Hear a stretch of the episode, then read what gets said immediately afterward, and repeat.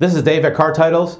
Recently, we've seen a lot of inquiries about non repairable titles with weather events that have happened. There's a lot of non repairable titles coming out of auctions like Copart or even some body shops.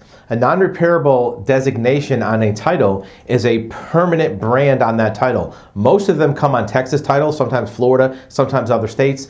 It's when an insurance company has designated that vehicle to be non repairable, to be never put on the road again, is a permanent brand on that title, cannot be undone.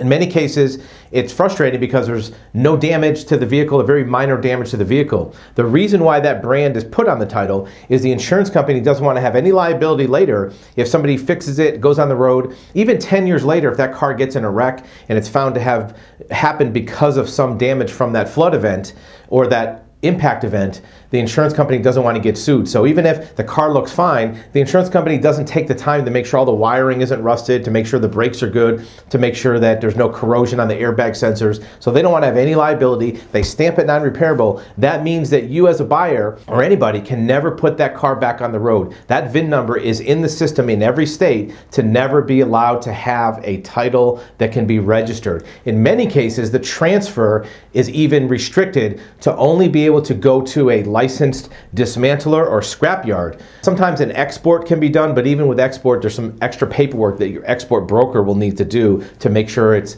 allowable to go through US Customs.